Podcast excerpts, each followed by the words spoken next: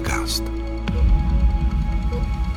Podiatrickou ambulancí IKEM projdou ročně stovky pacientů, kteří trpí syndromem tzv. diabetické nohy a lidé, kteří v důsledku cukrovky mohou tímto onemocněním trpět v budoucnu. Denně tu letos ošetřili v průměru 21 pacientů. Co by diabetici měli vědět, aby se nemuseli stát pacienty podiatrické ambulance, nebo byly jejich problémy co nejméně závažné? Zeptám se bakaláře Jana Durina, který se o pacienty na klinice diabetologie IKEM stará. V podcastu IKEM se ptá Barbara Brunslíková. Vítám vás u něj, dobrý den. Dobrý den, Báro. Děkuji za pozvání. Úplně základní otázka, proč musí diabetik o svoje nohy dbát eh, víc než jiní? Co se mu může stát? Tak diabetici jsou už vzhledem ke své základní diagnóze rizikovými pacienty. Eh, cukrovka je problém celého organismu. Máme tady poškození nervů, eh, cév, kromě těch chronicky známých poškození ledvin, očí. A u těch nohou právě nás nejvíce zajímají ty nervy a cévy, kdy poškození nervů nám způsobuje neuropaty, což je vlastně necitlivost nohou. Eh, to je pak eh, velké riziko v případě vzniku nějakého problému. Můžeme si představit jednoduchý puchýř. Zdravý člověk s citlivostí normální by puchýř cítil, přestal by na něj šlapat, reflexně by místo odlehčil kdežto diabetik, zvláště diabetik, který není úplně poslušný a nekontroluje si nohy, tak tohleto místo neodlehčí a vlastně ho eh, mnohem, mnohonásobně zhorší. Eh, přichází pak k nám do ambulance pacienti, co z obyčejného puchýře mají eh, obrovský defekt a dá se mu předcházet vhodnou prevencí. Jen v IKEM na podiatrii zdravotníci ročně provedou kolem 180 chirurgických výkonů. Co si máme představit pod pojmem chirurgický výkon? Je to třeba i amputace a právě důsledek vlastně toho, že oni necítí ty nohy, takže se postupně ta noha vlastně úplně zničí, takže se musí třeba, třeba nějaký prst nebo i celá noha amputovat? Určitě, tohle je ta nejhorší varianta. U nás na podiatrii se ale snažíme dělat i výkony, které jsou v podstatě preventivního charakteru takže třeba upravujeme postavení nohy nebo postavení jednotlivých prstů tak, aby na nich nevznikaly defekty. A pak už to jsou teda bohužel i operace, které jsou nutné, nevyhnutelné právě z důvodu třeba zánětlivých změn na kostech. Dochází, jak říkáte, ke zkracování, k amputacím, ale vždycky se snažíme zachovávat maximum délky a funkčnosti té končetiny a myslím si, že se nám to v celku daří společně s lékaři. Proto by asi diabetici tedy měli o nohy pečovat, měli by třeba chodit na pedikúru a jak by si měli vybírat případně salon nebo pracoviště, kam se vydají, v čem jsou třeba rizika neprověřené pedikúry naopak? Eh, pedikúry jsou určitě vhodnou prevencí, všem je doporučujeme.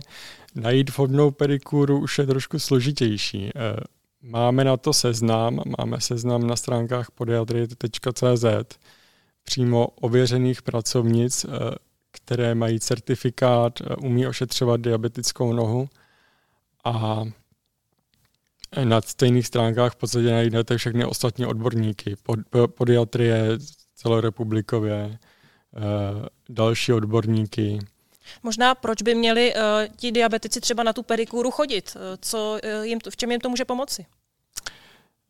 Pomáhá jim to vlastně v tom, že Pedikerka jednak odstraní tvrdou kůži s nohou, což je vlastně jeden z rizikových faktorů vzniku nějakých těch puchýřů defektů a taky dochází k té pravidelné kontrole. E, další rizikový faktor jsou nechty, které jsou změněné třeba plísní. Pedikérka dokáže tyhle ty nechty ošetřit, obrousit, té plísně zbavit a vlastně tam pak nevznikají takový rizikový místa, kde by se mohl vytvořit efekt. A v čem je tedy riziko té neprověřené pedikúry? To je uh, třeba právě to, že tohle ta pedikérka neví a druhá mm-hmm. třeba i nějaká hygiena, že naopak ještě můžou si třeba něco ty diabetici do té nohy nezanést a to možná i zdraví lidé.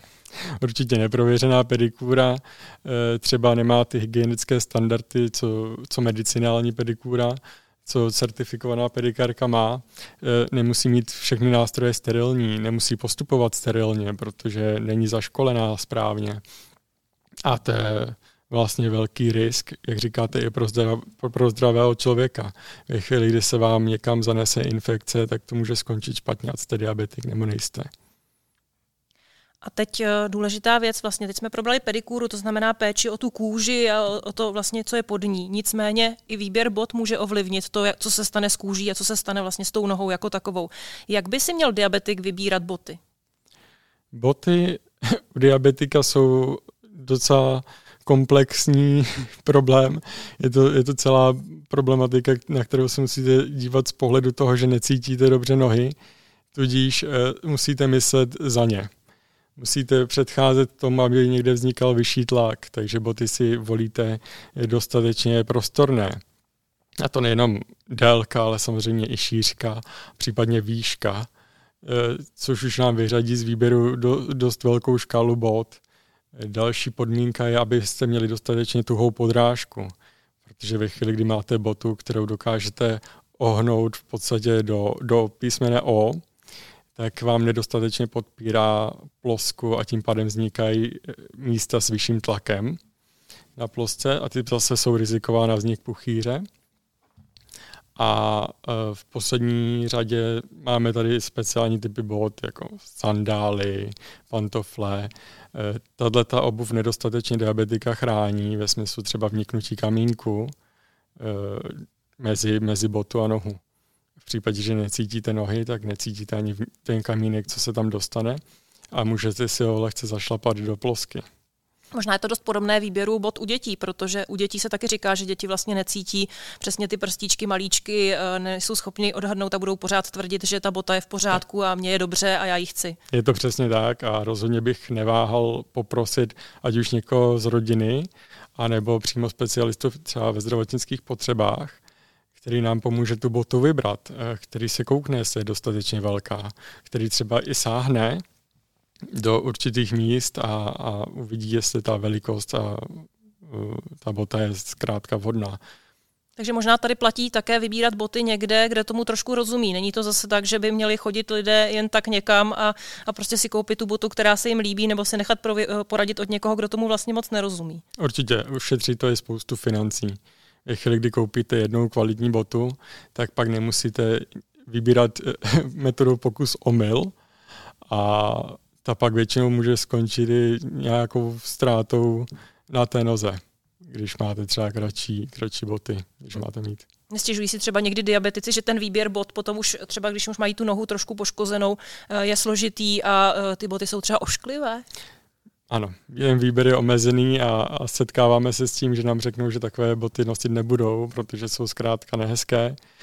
Protože zkrátka vypadají jako běžná konvenční bota nakreslená na obrázku a třeba většinou ženy, mladší ženy eh, se neradi nazví do takových bot.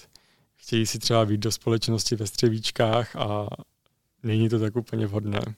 Co takovým lidem říkáte? Říkáte radši mít ošklivou botu a mít nohu, než obráceně? Určitě, říkám jim tohle. A když už teda to musí být, tak jim třeba poradíme, ať se do těchto těch bot nazují těsně před vstupem do divadla nebo těsně předtím, než půjdou někam do společnosti, sebou si vezmou tu botu, která je méně riziková, tu, kterou mají ověřenou a co nejdřív se do ní zase zpátky přezujou a spojí to s kontrolou té nohy, jestli tam nevznikl nějaký puchýř. Jsou důležité třeba i vložky do bot? Ložky do bot mají velkou roli, protože eh, nám pomáhají třeba i botu vybrat. Říkáme našim diabetikům, ať si vložku klidně vytáhnou z boty předtím, než ji vyzkouší a postaví se na ní. Protože ve chvíli, kdy se na ní postaví, tak uvidí přesně z toho ptačího pohledu, z vrchní perspektivy, jestli je dostatečně velká ta bota. Měly by tady být určité mezery, aspoň centimetr na délku, půl centimetr na šířku. To nám pomůže při výběru a e, taky nám prodlouží životnost boty. Protože můžeme v půlce životnosti té boty vyměnit vložku a tu botu využijeme delší dobu. My si teď poslechneme, jak probíhá výběr bot ve zdravotnických potřebách IKEM. Diabetik musí mít volný prsty hlavně, musí být teda ta bota dostatečně široká, musí být pevná ta podrážka, aby mu dělala oporu. Důležitý je, aby si diabetik tu botu vyzkoušel, aby mu opravdu seděla, aby byla na dílku správně, aby měl dostatečný prostor hlavně v té přední části nohy. Ale i třeba velká bota by mohla být problém. Při výběru diabetické obuvy je důležitý eh, vybrat si i správné ponožky, aby byly vhodné pro diabetiky složením i uh, ušitím.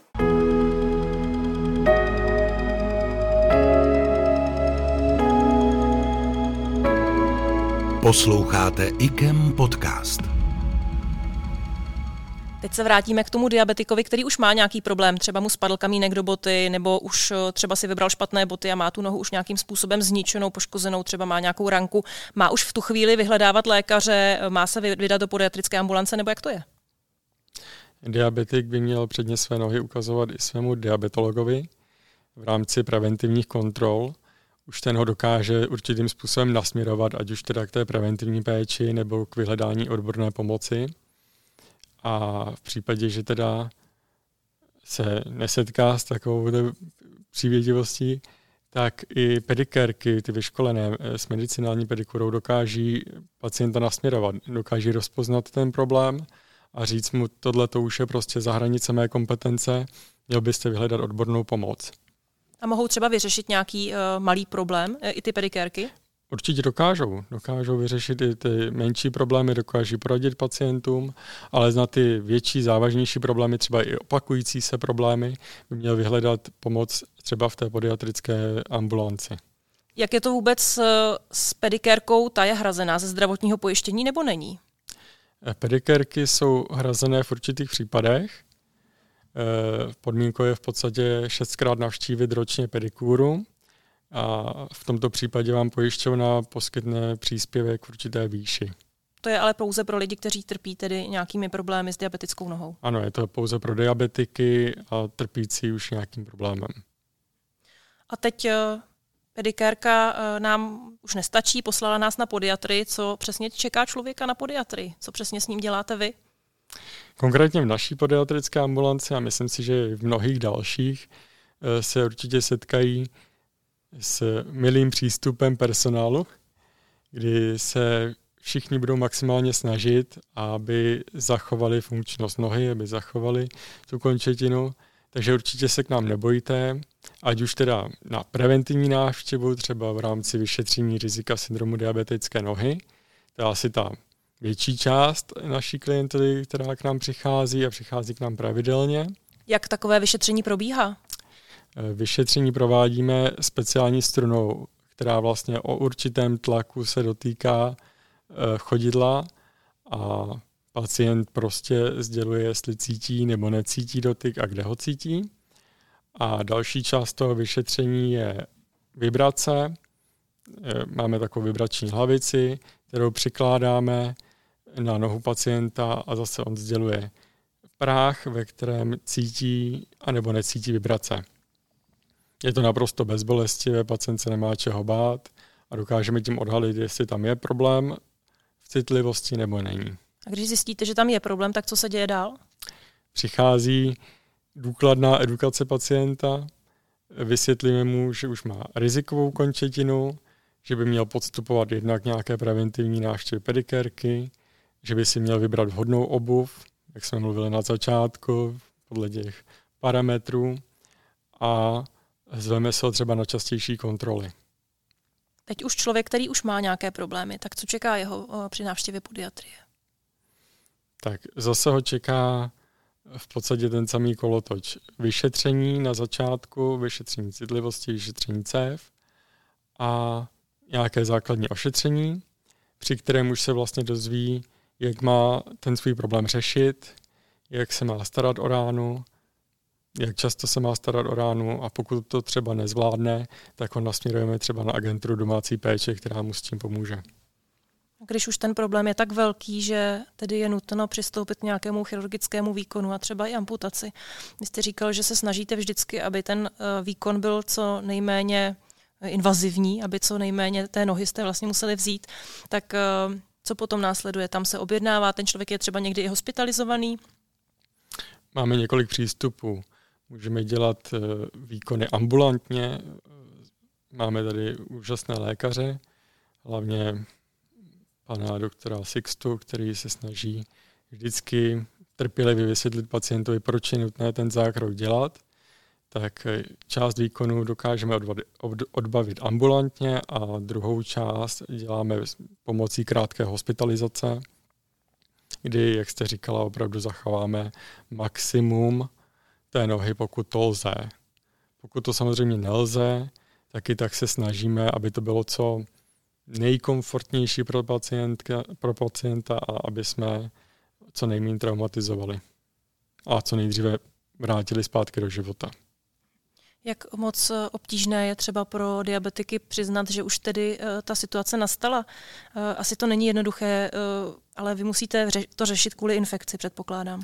Je to většinou kvůli infekci, která se nedá vyřešit ze dne na den nebo z hodiny na hodinu. Takže v tom případě je nutný radikální zásah, tak aby jsme zachránili život pacienta. A nikoho z nás to netěší, netěší to samozřejmě ani pacienta, ale my se snažíme udělat to tak, aby jsme následně po zahojení třeba pahýlu toho člověka vrátili zpátky do normálního života. Máme tady protetiky, se nám vyrábí úžasné protézy, jsme za to rádi, že je tady máme. Vyrábí nám i úžasné boty. Asi následuje i rehabilitace. Následuje rehabilitace.